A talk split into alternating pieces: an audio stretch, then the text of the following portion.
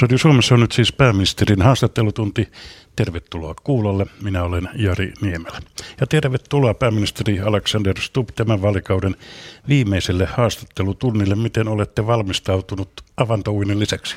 Joo, kiitos. Oikein hyvin aamulla. Kuten perinteisiin kuuluu, niin käy vähän läpi materiaalia ja kerään ajatuksia. Ja sitten pieni kuntoilu ja päälle sauna ja avanto ja raikkaalla mielellä haastattelutunnille. Ja kyselijöiden tällä kertaa ovat politiikan ja talouden toimittaja Anniina Luotonen STT-lehtikuvasta, politiikan toimittajat ryn puheenjohtaja Mari Haavisto MTV-uutisista ja politiikan erikoistoimittaja Riikka Osokonen Yle Uutisista. Aloitetaan. Anniina Luotonen. SDP ja kokoomus ovat käyneet kovaa nokittelua julkisuudessa viime päivinä, joka on vain entisestään kiihtynyt. Kättä on väännetty niin talouslinjoista kuin siitä, että kuka kaatoi rakenneuudistuksia. Mistä näin avoin likavesien kaataminen kertoo? No kyllä se varmaan kertoo osittain siitä, että politiikka on tavalla tai toisella rikki ja osittain varmaan siitä, että on ollut hirveän vaikea hallituskausi neljä vuotta ideologisesti ehkä kaksi aika erilaista puoluetta. Mä uskon, että meillä molemmilla puolueilla on hyvä tahto, eli hyvinvointiyhteiskunnan, hyvinvointivaltion kehittäminen, mutta sitten ne keinot on ollut vähän erilaisia ja sitten ehkä toinen asia, joka on vaikuttanut, on vaalien läheisyys ja aina ennen vaalia niin on aika rajuakin keskustelua osittain. Tietysti tätä pitäisi välttää ja pyrkiä rakentamaan Suomea ja isänmaata edelliset puheenjohtajat Jutta Urpilainen ja Jyrki Katainen ihan konkreettisesti sopivat jossain vaiheessa kauttaan, että he lopettavat riitelyn, koska muutoin asioiden hoitamisesta ei olisi tullut mitään. Miksi juopa SDPn ja kokoomuksen välillä ratkesi uudelleen? Ehkä tämä on mennyt kahdessa vaiheessa sillä tavalla, että vuonna 2011, kun tämä hallitus kokoonpano aloitti, niin oli oikeastaan aika erilainen tilannekuva. Kokoomus halusi uskoa VM-lukuihin ja – lähtökohta oli se, että tilannekuva oli erilainen. Mutta sitten 2013 niin Urpilainen ja Katainen löysi saman sävelen ja, ja sen seurauksenahan saatiin sitten aikaiseksi rakennepoliittinen paketti syksyllä 2013 ja aika rajutkin sitten leikkauspäätökset, kehyspäätökset keväällä 2014, mutta sitten vaihtui puheenjohtajat ja tällä oli sitten omalla tavallaan seurausvaikutuksia. Antti Rinnehän tuli SDP-johtoon lupaamalla – talouspolitiikan muutosta. Hän halusi elvyttää ja hän halusi peruttaa tehtyjä päätöksiä. Ja minulla oli ehkä vähän toinen tulokulma, eli pyrin tavalla tai toisella tukemaan ja ylläpitämään niitä päätöksiä, joita Katainen Urpilainen oli tehnyt. Ja sen takia tässä on muodostunut juopa. Mutta jälleen kerran haluan korostaa sitä, että eihän tässä välttämättä henkilöt riitele, vaan enemmän tässä riitelee asiat ja tulokulma. Hallituksen pitäisi istua alas tiistaina neuvotellakseen lähivuosien teknisestä budjetista. Mahtuvatko kaikki puheenjohtajat samaan neuvottelupöytään? Mahtuu ilman muuta. Ja jälleen kerran niin täytyy muistaa, että ehkä julkisuudessa muodostuu aina aika raju kuva politiikasta. Että ihmisiähän tässä vaan ollaan ja loppupelissä – löydetään ratkaisu. Ollut, että julkisuutta kiinnostaa riitely ja kun riitely kiinnostaa, niin aika usein poliitikot menee siihen mukaan. Ehkä joku kyselytunti on tästä hyvä esimerkki. Tai ehkä toinen esimerkki on nämä nyt jo alkaneet puheenjohtajuustentit. Minun mielestä oikeastaan aika ikävää katsoa ja kuunnella. Kävin katsomassa tuota Maikkarin tenttiä uudemman kerran, niin hirveä huuto ottelu. Ja tämän tyyppistä pitäisi välttää. Mun mielestä meillä pitäisi olla vähän reilumpaa ja rehdimpää keskustelua ja pitäisi huutaa toisten päälle tai riidellä. Itse en ole koskaan tykkän, tykännyt riitelemisestä. Mä oon politiikassa oikeastaan aika uusi, ollut vain 11 vuotta mukana ja, ja jää jollain tavalla sellainen huono maku. Mutta kysyit, mahdutaanko samaan huoneeseen, niin ilman muuta mahdutaan. Mari Haavisto, MTV Uutisista. Niin, kehutte perjantaina ja nytkin jo tässä Jutta Urpilaista siitä, että hän oli aikanaan valmis tekemään näitä rakenneuudistuksia. Niin onko tilanne hallituksessa nyt niin hankala ja tukala, että ikään kuin Antti Rinnettä pitää kritisoida kehumalla hänen edeltäjänsä? Ei oikeastaan mun mielestä. siis se on vähän ongelmaton tässä ammatissa, että teet niin tai näin, teet väärinpäin. Jos sä kehut jotain, niin siitä kritisoidaan. Jos sä kritisoit jotain, niin siitä huudetaan. Musta pitää vaan sanoa, että Jutta Urpilainen, mä arvostan häntä henkilönä ja tunne hänet hyvin ja minusta hän edustaa sellaista modernia sosiaalidemokratiaa ja hän oli erittäin vaikeassa paikassa. Kreikka-kriisi oli päällä, talouspoliittinen tilanne oli vaikea ja hän suoraselkeästi teki vaikeita, pitkälle meneviä päätöksiä yhdessä Jyrki Kataisen kanssa. Mutta tämä on vähän sellainen ammatti, niin tai näin, väärinpäin. Halusin vaan ihan vilpittömästi kehua sekä Jutta Urpilaista että Jyrki Kataista.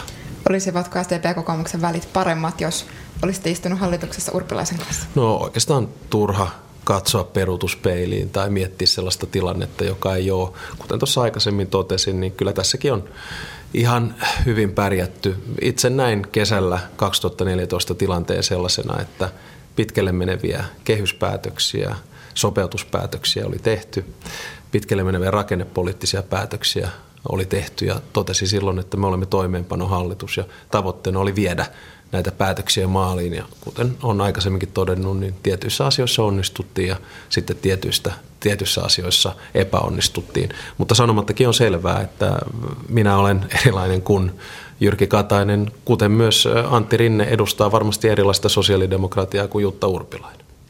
Rikka Uosukainen Yläuutiset. Joo, te yrititte tuossa hieman laimentaa sitä, miltä tämä näyttää julkisuudessa, että tässä ei henkilöt riitele vaan asiat. Kyllä tässä äh, näyttää riitelevän molemmat. Ja, ja tota, nyt kun te olette tämmöistä strategista hallitusohjelmaa suunnittelette, puolueiden puheenjohtajat on ollut tästä niin kuin yhtä mieltä tulevalle äh, vaalikaudelle, se vaatii luottamusta. Virkamiehistö on aivan yksimielinen siitä, että tota, sitten ei tule mitään, jos ei ole luottamusta. Äh, tähän liittyen, onks, onko demarit pois suljettu hallituskumppanina kokoomuksen kanssa? Mä lähden siitä, että kansa päättää, miltä se hallituskokoonpano näyttää. Eli on turha, turha ennalta sulkea ketään pois tai halata ketään mukaan siihen hallitukseen. Ymmärrän kyllä ihan hyvin tuon tulokulman. Lähden itse siitä entisenä virkamiehenä, että suomalaisen virkamiehen voi luottaa ja valtiovarainministeriön viimeisimmät luvut ovat sellaisia, jonka meidän kannattaa tukeutua tavalla tai toisella. Ei minulla oikeastaan ole seuraavaan hallitukseen kuin kaksi kynnyskysymystä. Ja se ensimmäinen on se, että meillä olisi sama tilannekuva, samanlainen tilannekuva ja sen tilannekuvan pitää perustua valtiovarainministeriön ja Suomen Pankin arvioon. Ja ehkä toinen kysymys on sitten se tapa tehdä. Minun mielestä pitää aina pistää Suomen etu, isänmaan etu kaiken edelle ja tehdä yhdessä. Se on ehkä yksi politiikan perusongelmia on se, että aika usein, koska meillä on – tällaisia monisäkeisiä koalitiohallituksia, niin vedetään vähän eri suuntaan. Itse haluaisin nähdä myös hallitusyhteistyön joukkuepelinä. Minua oikeastaan kiinnosta mikään muu kuin Suomen etu oli sitten kyseessä Suomen sisäiset asiat tai varsinkin asiat Suomen ulkopuolella. SDPn puheenjohtaja Antti Rinne oli eilen Ylen ykkösaamussa ja siellä hän nosti esille sen, että, että tapa, jolla kokoomus on toiminut, on este sille, että tätä luottamusta, toisin sanoen tämmöistä yhteenmenemistä vaalien jälkeen olisi mahdollista ajatella.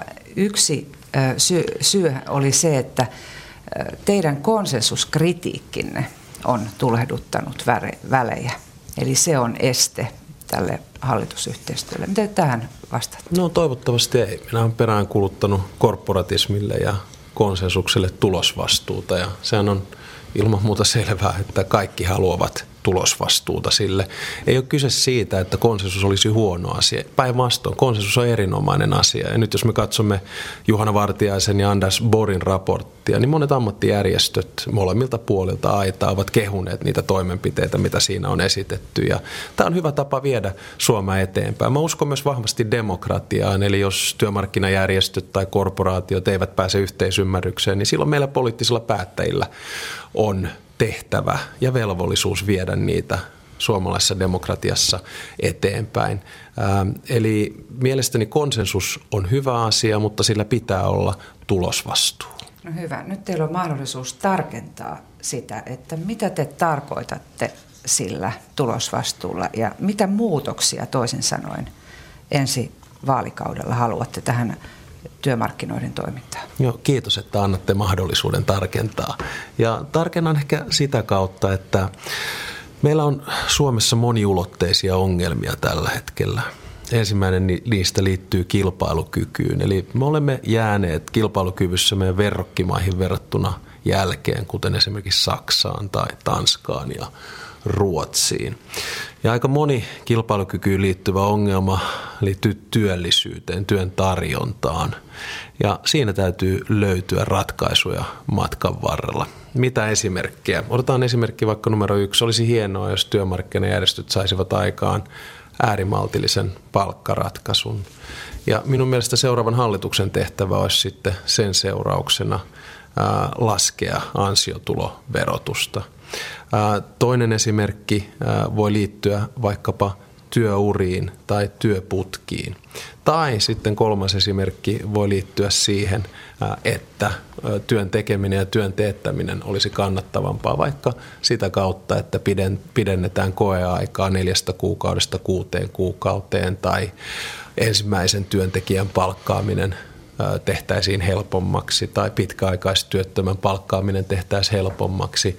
Eli tässä on paljon tällaisia kysymyksiä, jotka liittyy työmarkkinoihin, mutta ehkä se peruskysymys kuitenkin on, että minkä takia me tehdään näin ja, ja syy minkä takia me tehdään se että halutaan pelastaa suomalainen hyvinvointiyhteiskunta. Ja suomalainen hyvinvointiyhteiskunta oikeastaan pelastuu vain ja ainoastaan työllä ja sitä me haetaan. Eli ei riitelyn kautta, vaan työn kautta. Tässä taisi käydä niin tällä vaalikaudella, että näistä kolmikantakysymyksistä, johon työmarkkinat liittyvät, ainoastaan tämä eläkekysymys, se tuli ratkaisua. Muut eivät sitten myöskin niin kuin hallituksen taso, taholta hieman heikommille tuloksille.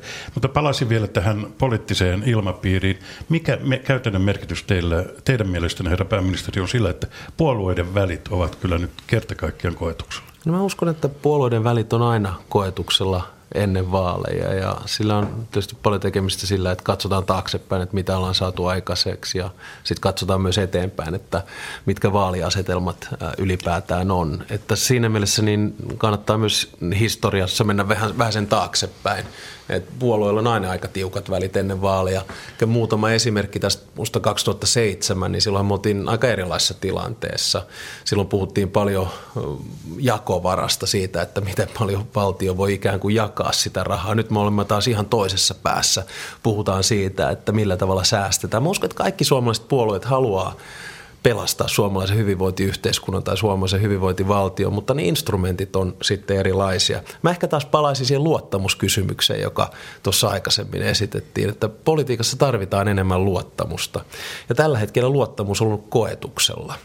Luottamus oli koetuksella Euroopan tantereilla, Kreikan, Portugalin, Irlannin, Espanjan tilanteen takia ja luottamus on ollut koetuksella myös suomalaisessa politiikassa myös. Rakenteelliset pol- uudistukset on hirmuisen vaikeita, siitä ei pääse yli eikä ää, ympäri. Nyt täytyy vaan löytää luottamus uudestaan puolueiden välillä ja tässä tietysti auttaa ideologinen liima.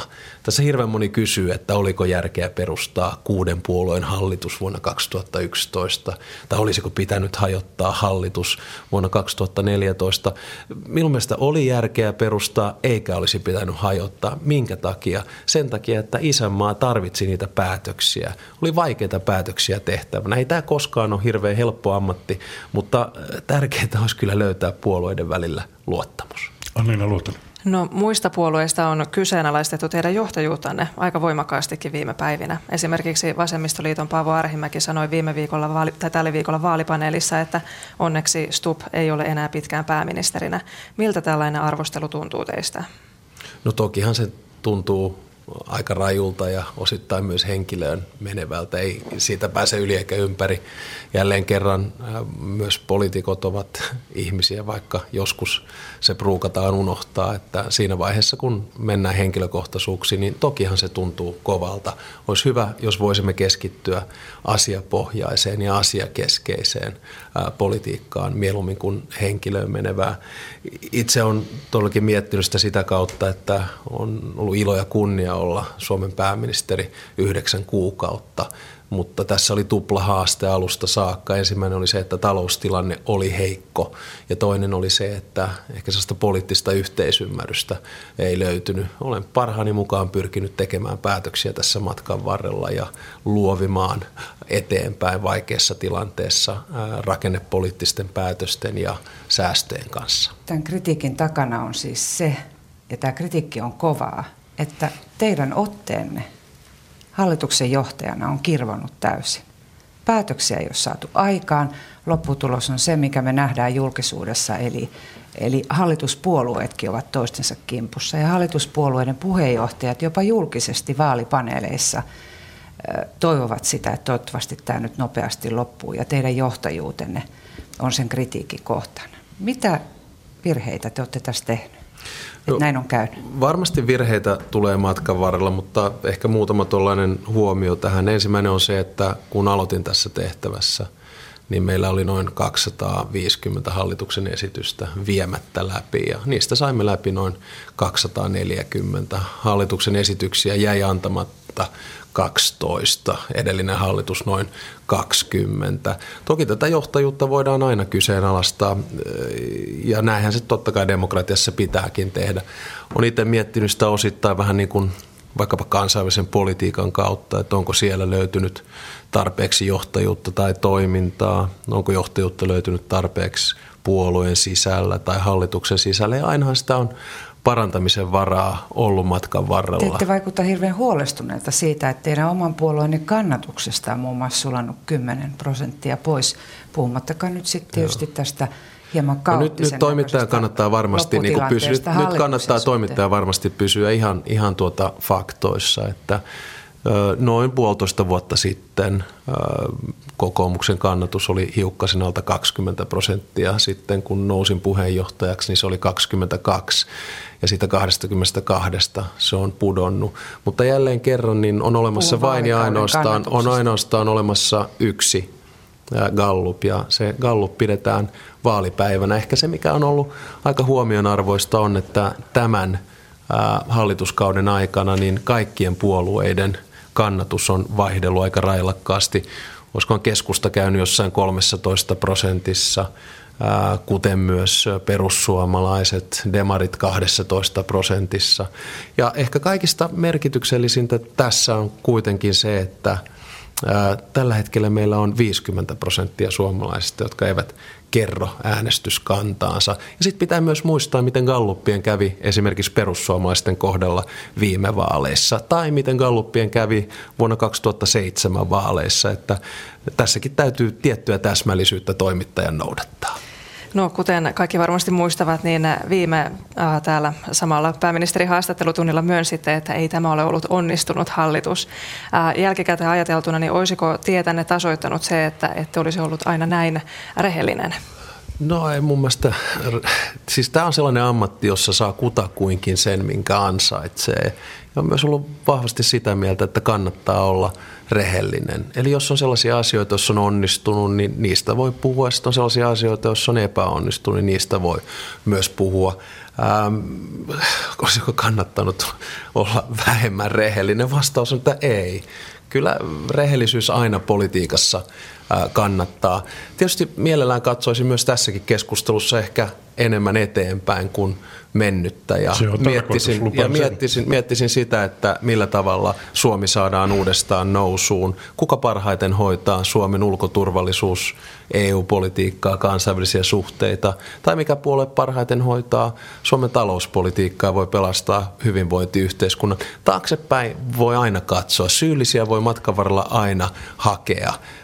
Kyllä näissä asioissa kannattaa kuitenkin loppupelissä aina olla minun mielestä rehellinen ja suoraselkäinen, joskus aika suorasanainen. Eli kaduttaako, että olen todennut, että tämä hallitus ei ole välttämättä kaikessa onnistunut? Ei todellakaan kaduta, koska se ei ole, se on totta. Kyllä me katsomme tällä pääministeri haastattelun tunnilla eteenpäin. Meillä on aikaa vielä 40 minuuttia, mutta tästä vielä alkuasetelmista. Mari Haavisto. Niin, minkä arvosanan annatte itsellenne johtajan? Minusta varmasti täysin jäävi sen tekemään. Kaikista tärkeintä on se, että – tuntee tekemänsä oikeita asioita oikealla tavalla ja pystyy suoraselkäisesti seisomaan päätöstensä takana. On toki sellaisia päätöksiä, jotka matkan varrella on harmittanut ja varmasti olisi voinut tehdä niitä paremmin, mutta minun mielestä olisi oikeastaan aika hurskasta ylimielistäkin ruveta antamaan itselleen minkäännäköisiä arvosanoja. Sen arvosanan loppupelissä antaa Suomen kansa 19. päivä 4. Niin, jos olette myöntänyt, että hallitus on jossain asiassa epäonnistunut, niin niin koetteko sitten itse tehneenne kaikki oikein? Ei tietenkään. Matko, siis meidän täytyy ehkä Suomessa jollain tavalla muuttaa tätä asennetta. meidän pitäisi hyväksyä sekä onnistumiset että epäonnistumiset.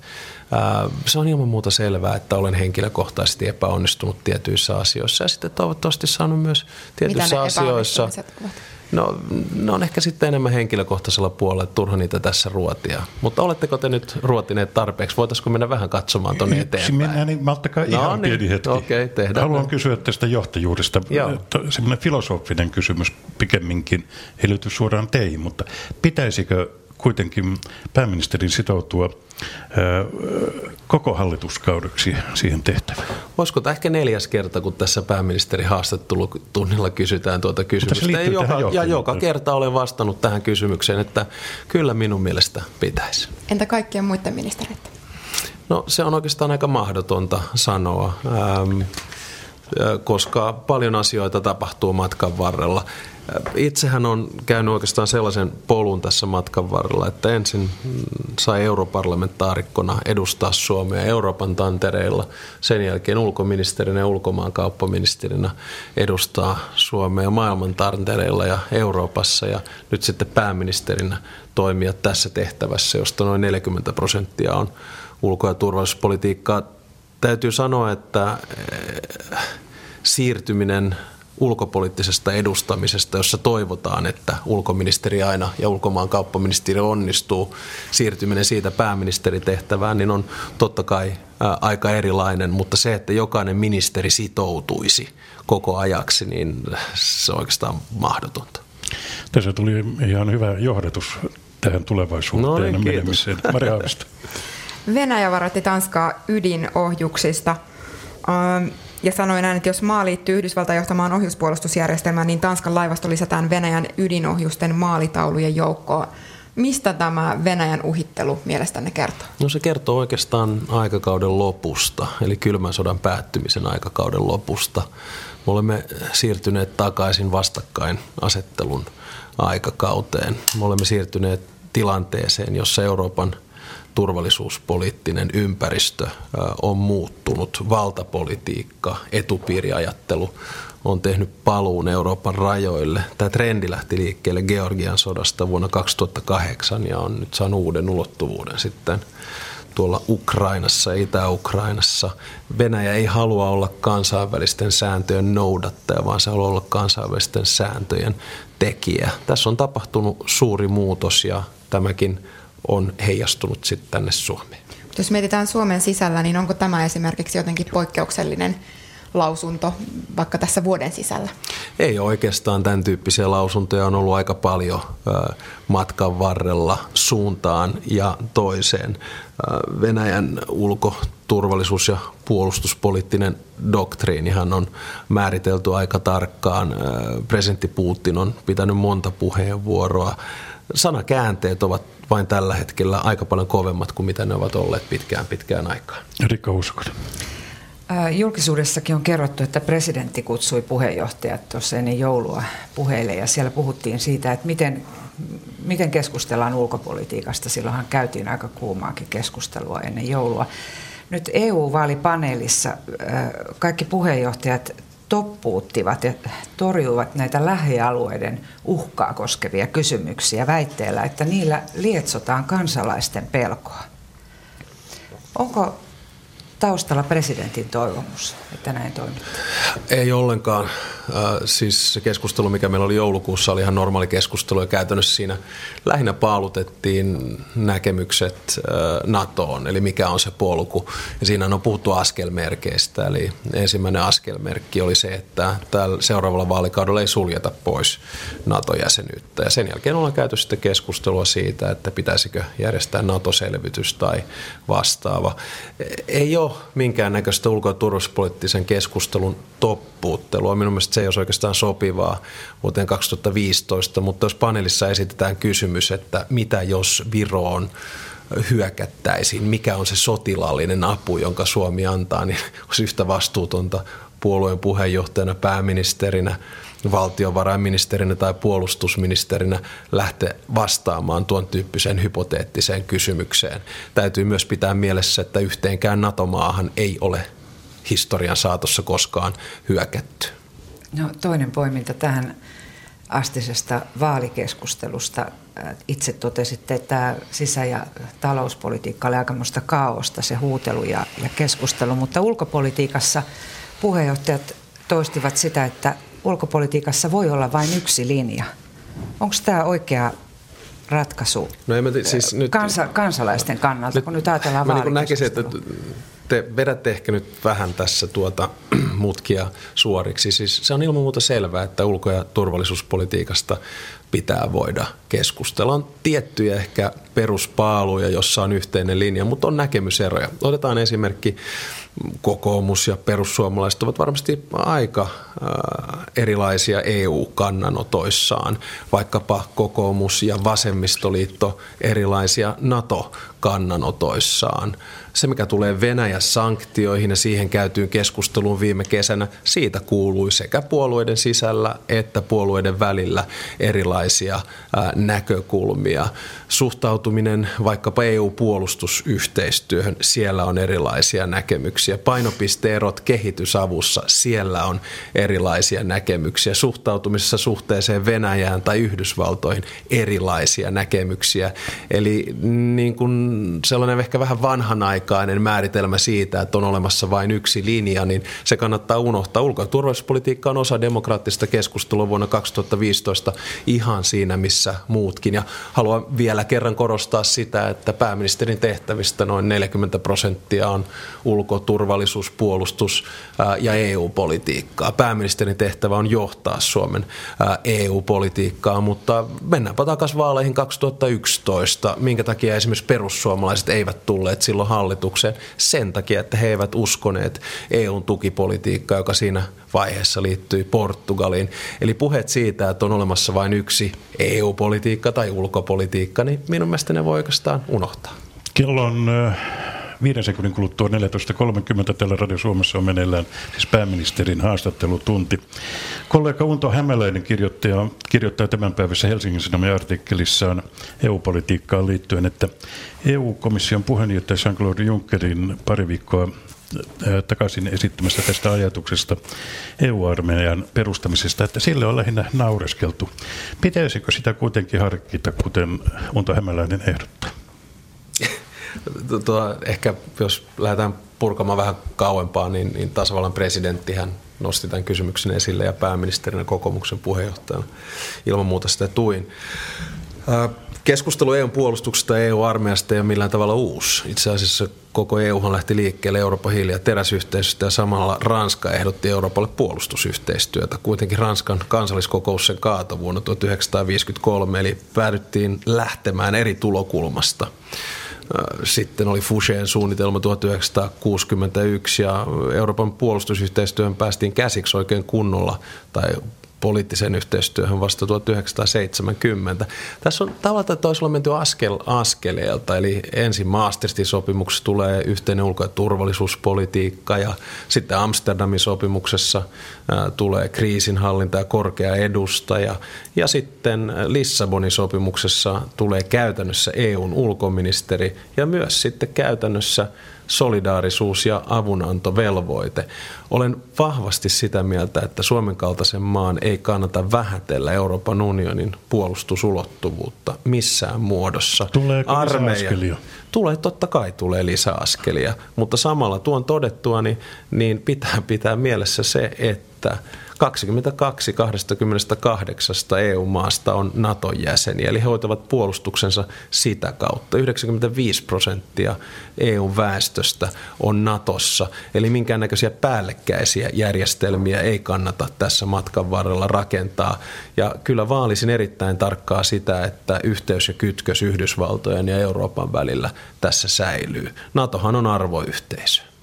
Niin tässä te itse otitte esille juuri sen, joka varmasti tässä myös äänestäjiä hämmentää. Miksi puhutaan tällaisesta eurooppalaisesta puolustusyhteistyöstä, kun siellä on nimenomaan näitä kumppanit meidänkin niin unionissa ovat NATO-maita. Eli toisin sanoen, miksi mm. hämmennetään äänestäjiä tällaisella keskustelulla, kun sitä ei pystytä avaamaan ja kun oletus on se, että sillä ei ole toteutumismahdollisuutta? No siitä puhutaan sen takia, että että EU:ssa on vahva voimavarayhteistyö, EU:ssa on vahva puolustusmateriaaliyhteistyö ja EU:ssa on vahva puolustuspoliittinen yhteistyö ylipäätään. Eli näin ei sulje niin kuin missään nimessä toisiaan pois. Tämä ei ole sellainen joko tai kysymys, vaan se on sekä että kysymys. Eli minun mielestä tässä ei ole kyse minkään tyyppisestä hämmentämisestä, vaan ehkä sen avaamisesta, että että on olemassa yhtäältä uskottava itsenäinen puolustus ja toisaalta kansainvälinen yhteistyö. Ja sitten sen kansainvälisen yhteistyön aste on erinäinen. Osittain jäsenmaat hoitavat sitä Naton kautta ja toiset sitten Euroopan kautta. Me olemme pienessä vähemmistössä Euroopan unionissa. Annina Luota. Yksi tämmöinen yhteistyön tiivistämisen muoto on energiaunioni, joka oli esillä myös Joo. EU-huippukokouksessa loppuviikosta. Miksi Suomi suhtautuu nihkeästi siihen, että kaasuneuvottelut Venäjän kanssa avattaisiin EUlle?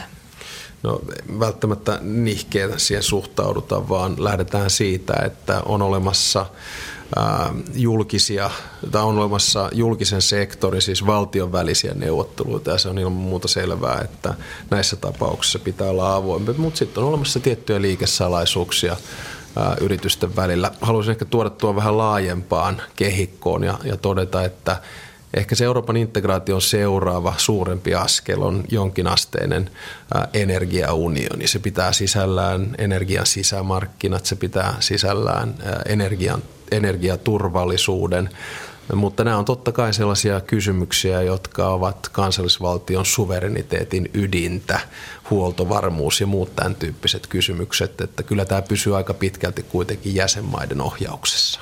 Onko se Venäjän vaatimus, että näitä neuvotteluita ei avata? Ei ole missään nimessä Venäjän vaatimus, että niitä ei avata. Ja jos ei ole muuta EU, varsinaista EU-politiikkaa tässä vaiheessa, jatketaan eteenpäin. Riikka Huosukainen. Joo, itse asiassa tota, äh, voitaisiin puhua tästä näistä säästöpäätöksistä, jotka, jotka tota, nyt jäivät tekemättä ja ovat edessä tuolla tulevalla hallituskaudella. Saanko ehkä tuohon vähän korjata? Nyt tämän hallituskauden aikana niin me olemme tehneet sopeutuksia kuuden miljardin euron edestä. Se on enemmän kuin yksikään hallitus Suomen historian aikana ää, aikaisemmin. Ää, totta kai luvut eivät ole vertauskelpoisia, mutta ehkä säästöjen puutteesta tätä hallitusta ei voi syyttää. Joo. Ehkä kannattaa täsmentää se, että kun tästä asiasta puhutaan, puhutaan niistä kärkihankkeista, joiden tavoite nimenomaan olivat nämä säästöpäätökset, joista, joissa puhutaan myös niin kuin miljardeista. Ja kun nämä kärkihankkeet, jotka hallituksella oli, jäivät tekemättä, niin tästä syystä todetaan näin.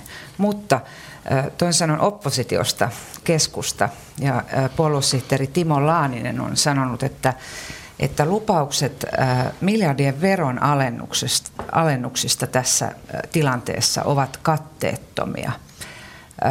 Eli toisin sanoen hän on sitä mieltä ja odottaa, että kun näitä, näitä leikkauspäätöksiä tai e, leikkausehdotuksia ei ole muun muassa kokoomukselta vielä kunnolla, niin, niin ei pidä puhua silloin veronalennuksista. Mitä te mm. tähän vastaatte? No ehkä jo kaksi huomiota tuohon. Ensimmäinen on se, että kaikkien lukujen pitää perustua asiantuntijoiden ja ammattilaisten arvioon, siis valtiovarainministeriön ja Suomen Pankin. Ja valtiovarainministeriö on esittänyt, että seuraavan hallitus kauden aikana, jotta kestävyysvaje saadaan kurottua umpeen, pitäisi sopeuttaa taloutta noin 6 miljardin euron edestä. 4 miljardia valtion puolella ja sitten 2 miljardia kuntien puolella.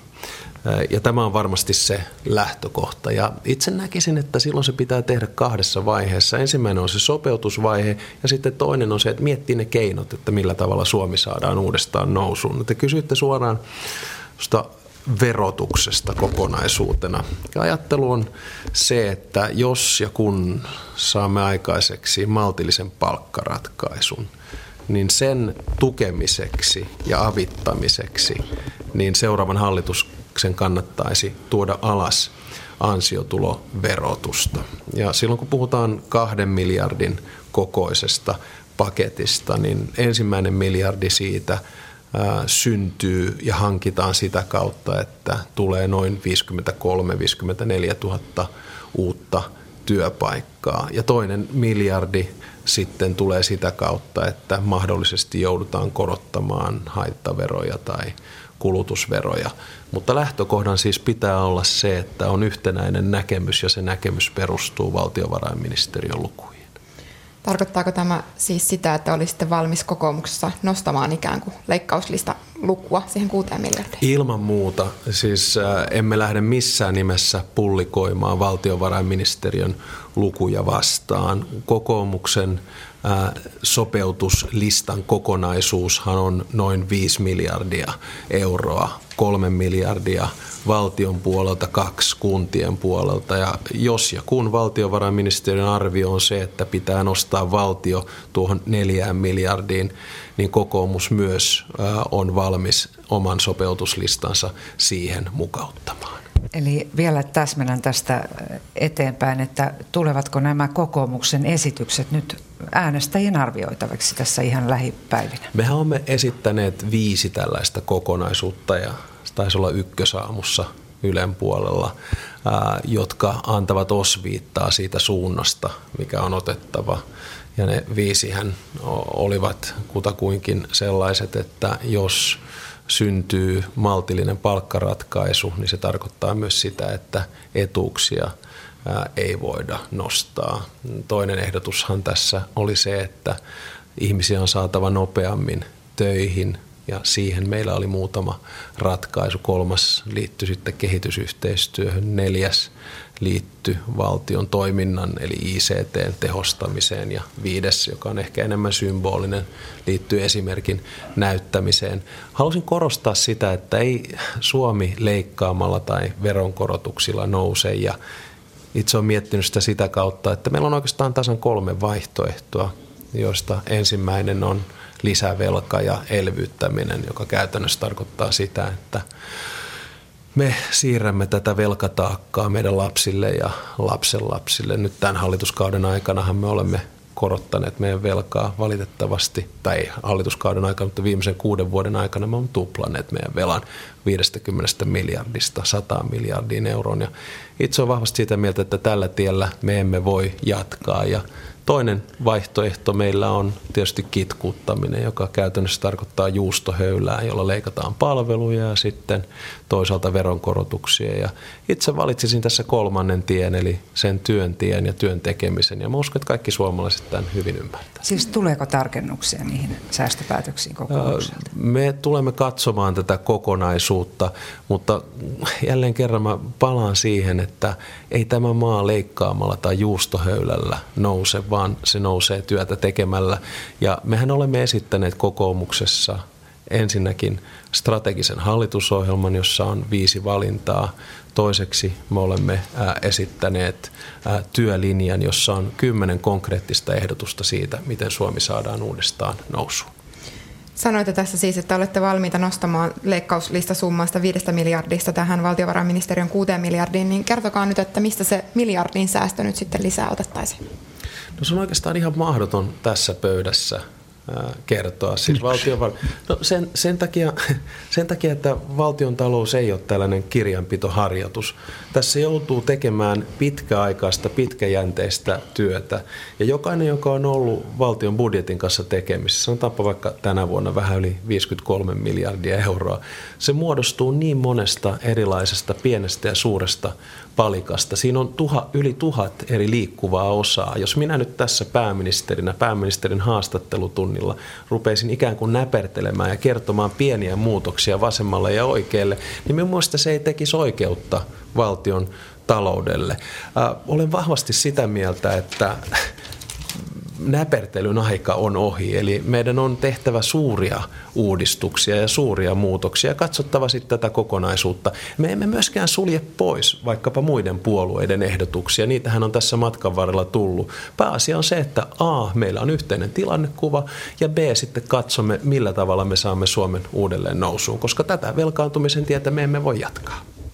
No mutta opposition puolelta tulee, ainakin vasemmistoliiton puolelta on sanottu, että velkaantumista voidaan jatkaa. Mitä te pääministerinä, sanotteko pääministerinä nyt, että velkaantumista että se pitää pysäyttää? Olen täysin eri mieltä vasemmistoliiton kanssa tästä kysymyksestä. Ilman muuta velkaantuminen pitää pysäyttää. Meidän pitää kuroa kestävyysvaje umpeen ja tehdä sen tyyppisiä sopeutusratkaisuja, jolla saamme velkaantumisen taittumaan. Siihen pyrittiin tämän hallituskauden aikana, mutta valitettavasti monestakin syystä ää, ei onnistuttu. Ää, minua oikeastaan pelottaa se tilanne ja tilannearvio, jonka valtiovarainministeriö meille esitti. Eli se, että vuonna 2019 meidän valtionvelka suhteutettuna bruttokansantuotteeseen oli, olisi 68 prosenttia. Että meidän kokonainen velkataakka olisi 124 miljardia euroa. Se on kaikki sellaista velkaa, jonka meidän lapset ja lapsenlapset joutuu tavalla tai toisella – maksamaan. Ja minun mielestä se ei ole kerta kaikkiaan vastuullista politiikkaa. Haluaisin lisätä tuohon vielä sen, että ne maat, joilla oli ongelmia vuosina 2009, 10 ja 11, otetaanpa vaikka Irlanti, Portugali ja Kreikka, tekivät pitkälle meneviä rakenteellisia uudistuksia ja sopeutuspäätöksiä. Mitä tapahtui? He ovat nyt kasvun tiellä. Heillä menee hyvin. Me Suomessa emme ole onnistuneet tätä vielä tekemään ja se on jossain vaiheessa tehtävä. Ja palaan järjään kerran siihen, että minkä takia tämä tehdään Tämä tehdään sen takia, että suomalainen hyvinvointiyhteiskunta, suomalainen hyvinvointivaltio voidaan pelastaa. Sen takia, että meillä olisi edelleen maailman parhaat koulut. Sen takia, että meillä olisi edelleen maailman parhaat terveyspalvelut. Ja sen takia, että meillä olisi edelleen maailman paras van, vanhusten huolto. Se on se syy, minkä takia näitä päätöksiä tehdään. Ei nämä ole mitään helppoja päätöksiä. Mä palaisin vielä vähän tähän 6 miljardin euron säästösummaan. Tota, onko mahdollista, että tämä toteutetaan kokonaisuudessaan ensi vaalikauden aikana? Se olisi ilman muuta tavoite. Eli tässähän on ollut pieniä eroja. Mä uskon, että nyt rupeaa olemaan aika samantyyppinen tilannekuva suurilla puolueilla. Ja nyt on sitten kyse siitä, että missä aikataulussa ja millä tavalla nämä toteutetaan. Minun mielestä hyvä tavoite olisi se, että heti seuraavan hallituskauden aikana tehdään sen tyyppinen talousohjelma, jossa kerrotaan missä vaiheessa tehdään mitkä sopeutustoimet ja sitten pyrittäisiin kuromaan umpeen se kestävyysvaje vuoteen 2019 mennessä. Onko tämä kova tavoite? Kyllä se varmaan osittain sitä on, mutta kyllä on paikkakin kova Suomelle tällä. Mutta nämä koskevat myös kuntia nämä sopeutus. Kyllä, Voidaanko, riittääkö yksi vaalikausi kunnille esimerkiksi johonkin kahden miljardin sopeutukseen, kuten väläytelty? No toivottavasti riittää, mutta ei se tule tietenkään olemaan helppoa. Ja tässä joudutaan tekemään pitkällekin meneviä ratkaisuja. Ja otetaan nyt muutama esimerkki. Siis tämähän hallitus lähti siitä, että pitäisi saada aikaiseksi kuntauudistus. Ja siinähän epäonnistuttiin. Pyrittiin sitten loppupelissä kanti, ka, karsimaan kuntien tehtäviä. Ja niissä onnistuttiin osittain, mutta ei tietenkään kokonaisuudessaan. Toinen suuri asia, joka pyrittiin uudistamaan, joka varmasti jossain vaiheessa syntyy, on sitten sosiaali- ja terveyspalvelut, eli sote. Ei nämä mitään helppoja ratkaisuja ole, mutta loppupelissä mä haluaisin palata taas siihen, mistä lähdettiin liikkeelle. Kaikki on kiinni siitä, onko meillä toimivat työmarkkinat, onko meillä sellainen yhteiskunta, jossa työn tekeminen ja työn teettäminen on kannattavaa. Ja mä uskon, että kun me pääsemme tähän työhön ja työllä liikkeeseen, niin silloin myös sopeutumiset onnistuu. Te sanotte, että olisitte valmis karsimaan tällä kuudella miljardilla eurolla nimenomaan tällä seuraavalla hallituskaudella. Muut puolueet ovat sanoneet, että se tulee liian nopeasti. Te ette kuitenkaan pysty kertomaan, että mistä esimerkiksi tämä lisämiljardi, mistä leikkaisitte, niin eikö tässä nyt ole ristiriita? No ei minun mielestä kaikista tärkeintä on se, että me löydämme sellaisen ohjelman, jossa työn tekeminen ja työn teettäminen kannattaa. Se on se, joka ratkaisee tämän kaiken. Mä haluan korostaa sitä, että me nyt koko ajan jollain tavalla tuijotetaan sitä väärää kohdetta kyllä on tehtävä sopeutukset. Ja kyllä ne sopeutustoimet löytyvät tässä matkan varrella. Sauli Niinistö löysi sopeutukset, Iiro Viinanen löysi sopeutukset. Ja kyllä me tulemme sen myös löytämään, mutta se ei ole se tapa, jolla Suomi lähtee nousuun. Meidän on tehtävä tämä työllä. Ja se tarkoittaa sitä, että meillä pitää olla työmarkkinauudistus. Se tarkoittaa sitä, että on puututtava ansiotuloverotukseen. Se tarkoittaa sitä, että on helpompi päästä töihin tavalla. Ja se tarkoittaa sitä, että nuoria saadaan töihin. Se tarkoittaa sitä, että naisia saadaan enemmän töihin. Että miehet tekevät vähän pidempään töitä ja että me saamme myös työperäistä maahanmuuttoa. Se on se ainoa tapa, jolla me päästään tässä maassa liikkeelle. Nyt meidän ei kannata vain ja ainoastaan tuijottaa niitä säästölistoja ja leikkauslistoja, vaan miettiä niitä keinoja, millä tavalla Suomesta tulee kilpailukykyinen maa, millä tavalla saadaan vienti vetämään ja millä tavalla työnteko aina tässä maassa kannattaa. Se on se ainoa tapa. Nyt kun te sitoudutte tähän, tai sanotte, että olette valmiita sitoutua tähän virkamiesten kuuden miljardin ohjelmaan, niin, niin siellähän on sisällä myös nämä, nämä tota kohteet. Eli hehän jo tarjoavat siis sitä, mistä näitä, näitä eli toisin sanoen, voiko nyt katsoa, että tämä virkamiesten ohjelma on sellainen, johon teidän mielestänne niin kokoomus voi myös sitoutua? No osittain kyllä, ja mä oon aina niin miettinyt sitä sitä kautta, että kyllä virkamiehillä löytyy aika usein ehkä enemmän asiantuntemusta ja tietoa kuin poliittisilla puolueilla. Ja virkamiesarvioihin kannattaa yleensä uskoa. Totta kai sitten siihen tuodaan poliittinen ulottuvuus, siihen tuodaan arvoulottuvuus. Mutta jos VM kertoo meille, että meidän kestävyysvaje on 5 prosenttia, joka tarkoittaa sitä, että itse asiassa 10 miljardia pitäisi kuroa umpeen, tai että meidän alijäämä on 2,5 prosenttia, joka tarkoittaa, että 5 miljardia pitäisi kuroa umpeen, niin kyllä sitä kannattaa uskoa, mutta eikö vain, että valtiovarainministeriöllä oli myös yksi viesti. Ja se viesti oli se, että veroja korottamalla tämä maa ei lähde nousuun, vaan meidän on tehtävä ensin sopeutukset, siis menoleikkaukset, ja sitten miettiä, millä tavalla verotus tehtäisiin kannattavammaksi. Tässä ei ole mitään yksinkertaisia ratkaisuja.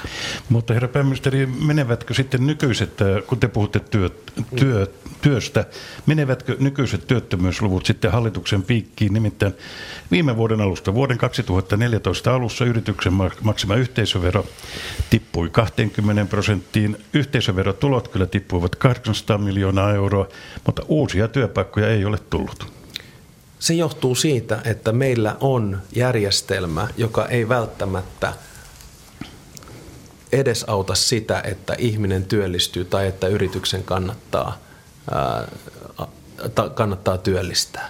Se on se tulokulma. Totta kai yritysvero on yksi osa tätä pakettia, mutta tässä ei kannata mun mielestä nyt sekoittaa kahta asiaa. Siis yritysvero on fiskaalitoimi, se on erilainen kuin mikä on esimerkiksi työmarkkinoiden uudistaminen. Minun perusviestini on yksinkertainen ja se on se, että ilman työtä, työtä ja työtä tämä maa ei lähde uudestaan nousuun. Mutta yhteisöveroalentamilla niitä ei nyt näytä tulleen. Mutta yhteisöveron alentaminenhan ei ole suoranaisesti työllistämistoimi. Si- sillä sitä perusteltiin. No ehkä osittain, mutta lähtisin kuitenkin siitä, että se on enemmän toimi, jolla pyrimme tekemään Suomesta maan, johon kannattaa enemmän investoida.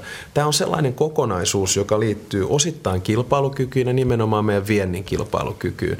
Ja tässä minua huolestuttaa se, että jos maailmantalous lähtee nyt – nousuun. Sanotaanpa, että öljyn hinta laskee edelleen ja euron kurssi laskee, joka auttaa meidän vientiteollisuutta. Mutta jos me emme ole kilpailukykyisiä tässä kokonaisuudessa, niin Suomi ei lähde uudestaan nousuun, joka siis käytännössä tarkoittaa sitä, että meidän kustannuskilpailukyky on liian korkea suhteutettuna Tanskaan, Ruotsiin ja Saksaan. Ja tähän täytyy saada jonkinnäköinen korjausliike.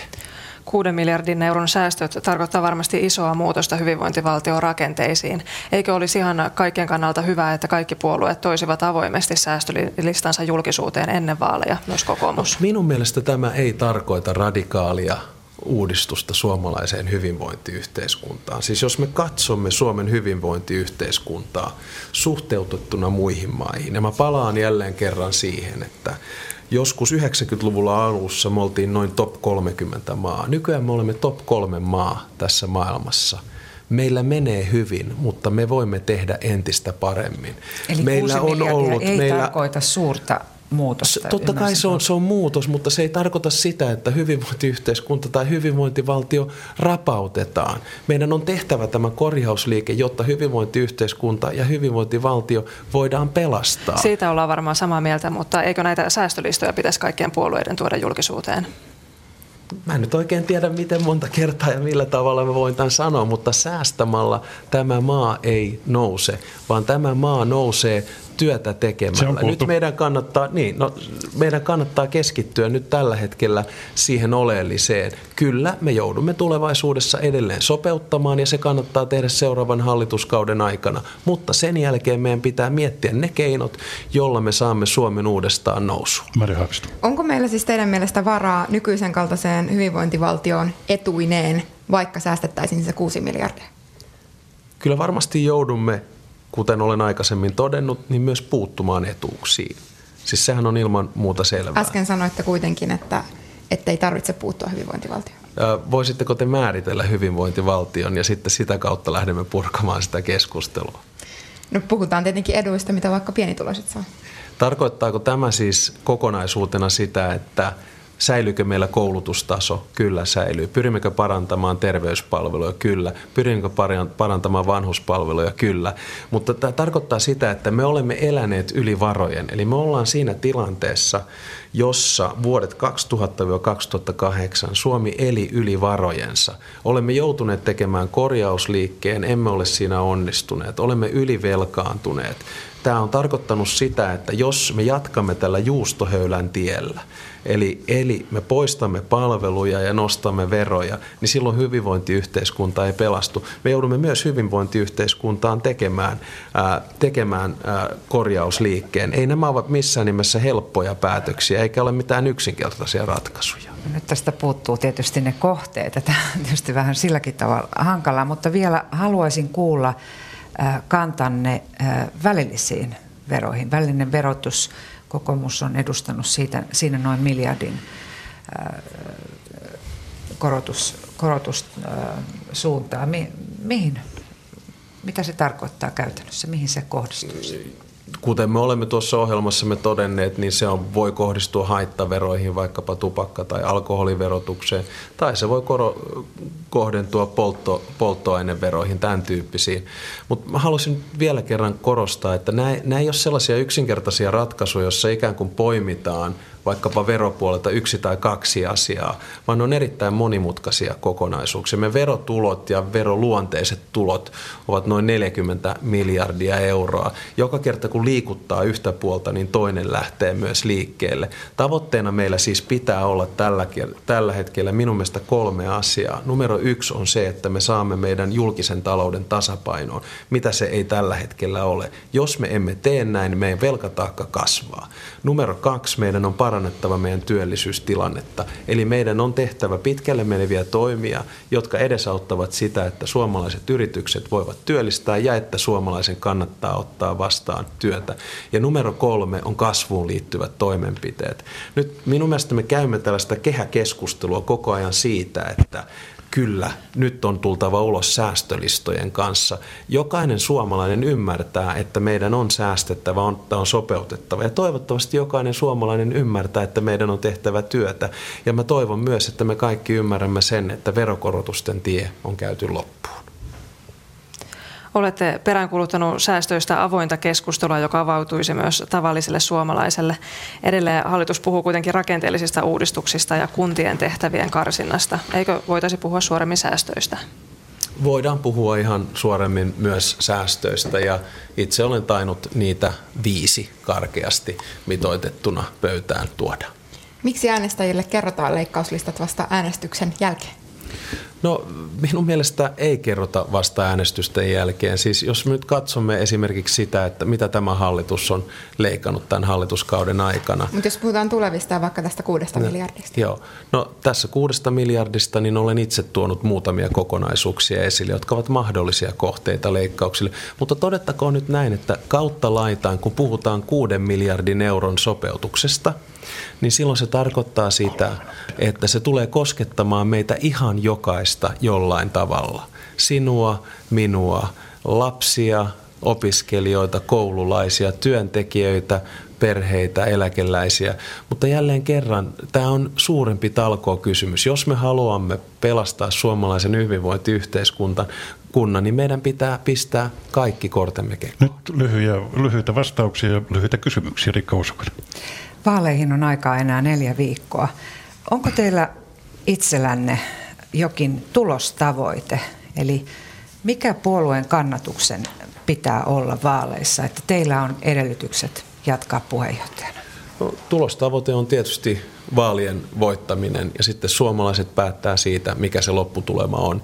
Ja jokainen suomalainen varmaan tykönään, kun menee vaaliurnille, miettii muutama asiaa. Ensimmäinen on se, että kuka ja mikä puolue hoitaa kansainvälisen politiikan parhaiten kuka ja mikä puolue hoitaa talouspolitiikan parhaiten ja kuka ja mikä yhdistelmä olisi se paras puolue hallitusyhdistelmä viemään Suomea eteenpäin. Annina Luotonen. Saksan liittokansleri Angela Merkel tulee loppukuusta Suomeen. Onko hänen vierailullaan muuta tarkoitusta kuin tulla tukemaan kokoomuksen vaalikampanjaa? Totta kaihan sillä on. Meillä on tällä hetkellä kolme kovaa ulkopoliittista painetta, jotka vaikuttaa Suomeen ja Saksaan. Yksi niistä on Ukraina ja Venäjän tilanne, josta keskustelemme. Toinen niistä on Kreikan tilanne, josta keskustelemme. Ja kolmas on tietysti vaikkapa Pariisin ja Kööpenhaminan terroriiskut, näistä keskustelemme. Minun mielestä on hieno asia, että Saksan liittokansleri tulee ensimmäistä kertaa kahdenväliselle vierailulle sitten vuoden 2006, jolloin Suomi oli puheenjohtajamaa. Olen aikaisemmin todennut, että pääministerinä oleminen on myös kontaktien luomista. Se, että liittokansleri Merkel tulee Suomeen, on meille kaikille suomalaisille hyvä asia. Mari Haavisto. Erilaisten kysymysten, kyselyiden mukaan muun muassa keskustan kenttäväki ja kunnallisalan kehittämissäätiön tutkimuksessa myös kansa toivoo seuraavasta hallituksesta punamultaa, eli keskustan ja SDV-hallitusta. Niin onko teistä oppositiojohtajaksi, jos vaaleissa tulee takki? Kansa päättää. Siitä ei päätä kunnan johtajat eikä puolue Garderi missään muodossa. Suomen kansa päättää siitä, mikä puolueyhdistelmä olisi se paras viemään Suomea eteenpäin. Mutta onko teistä En minä mieti tuollaisia asioita ennen vaaleja missään muodossa. Riikka Osukainen. Vielä pääministeriltä viimeinen kysymys. Millainen perintö tältä hallitukselta jäi? Tällaiset, tältä hallitukselta jäi perintö, joka osoittaa, että politiikan tekeminen on vaikeaa, jos ei ole luottamusta puolueiden välillä. Tältä jäi perinnöksi erittäin rankat sopeutustoimet ja vaikea hallituskausi. Silloin kun olemme talous, matala, ma, talouden matalasuhdanteessa, niin on vaikea viedä vaikeita ja suuria päätöksiä eteenpäin. Toivon seuraavalta hallitukselta suoraselkäisyyttä, suoruutta ja selkärankaa. Kiitokset pääministeri Alexander Stubb. Tämä oli tämän vaalikauden viimeinen pääministerin haastattelutunti. Kello on 20 sekunnin kuluttua 15.